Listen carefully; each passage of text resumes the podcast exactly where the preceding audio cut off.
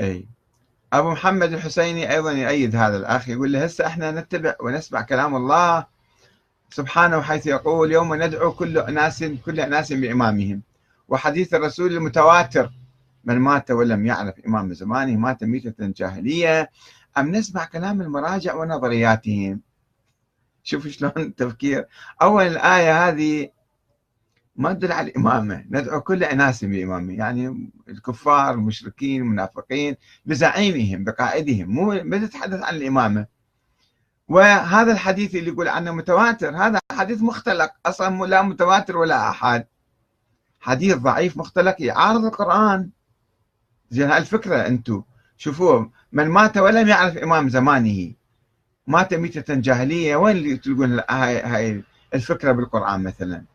الله يقول اللي مؤمن بالله يوم الآخر وبالنبي ويصلي ويزكي وكذا خلص أولئك على هدى من ربهم وأولئك هم المفلحون. ما بدي أقول لك من مات ولم يعرف إمام زمانه. زين أنت ستعرف إمام زمانك؟ أخ أبو محمد الحسيني. وين إمامك؟ شلون تعرفه؟ يقول إيه طبعا أعرف واحد غايب. طيب وقت هذا؟ ما يسموه إمام. إذا واحد غايب ما يسموه إمام هذا بعد. الإمام اللي يجي يقودك يسموه إمام. أنت لو تروح تصلي جماعة وإمام الجماعة ما يجي أصلا المسجد ابدا. يسموه إمام جماعة هذا؟ ما يسموه إمام جماعة بعد هذا. قاعد بالبيت فمو إمام جماعة. واللي غايب مو, مو إمام الأمة. فأنت شلون انت هذا الحديث إذا أنت صدقت به ينطبق عليك. أنت الآن ما تعرف إمامك منه مثلا. إذا هذا الحديث صحيح. وراح تروح للنار وتموت جاهلية. بس الحديث مو صحيح أطمئن يعني. لأن الإمامة مسألة عرفية. مسألة سياسية اجتماعية مو دينية ما لها علاقة بالدين. الله سبحانه وتعالى جاب القرآن هذا الدين كله بالقرآن. ماكو الحكي بالقرآن هذا.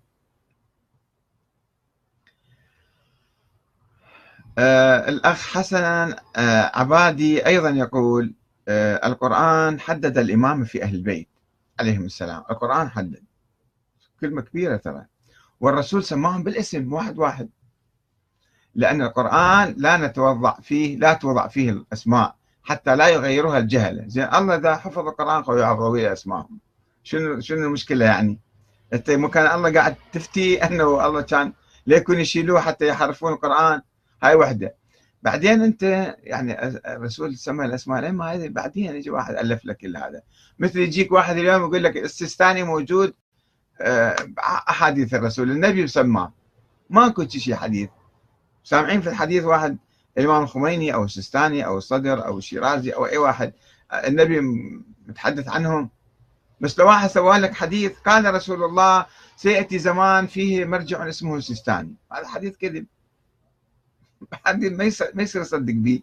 فأسماء الأئمة 12 نفس الشيء. هاي سووها بعدين بالقرن الرابع الهجري. وإلا الأئمة نفسهم ما كانوا يعرفون نفسهم هم راح يصيروا أئمة. ولا يعرفون منو راح يصير بعدهم. وقرينا الأحاديث موجودة بالكافي. قرينا لكم قبل كم يوم. فبس الناس مصدقيها إنه هذه خلاص أحاديث عن النبي. اذا النبي كان مسميهم. ما كان يصير بداء. البداء يعني إن إمام يعين واحد ويموت بعدين يعين واحد ثاني. مثل إسماعيل ومثل سيد محمد وغيره. ويجيب آيات أنه آيات مع النبي إبراهيم مش ربطها بالموضوع. عندك تقصد النبوة. الإمامة هناك فيها معاني عديدة. النبوة الزعامة الهداية الكتاب القرآن يسموه أيضا إمام.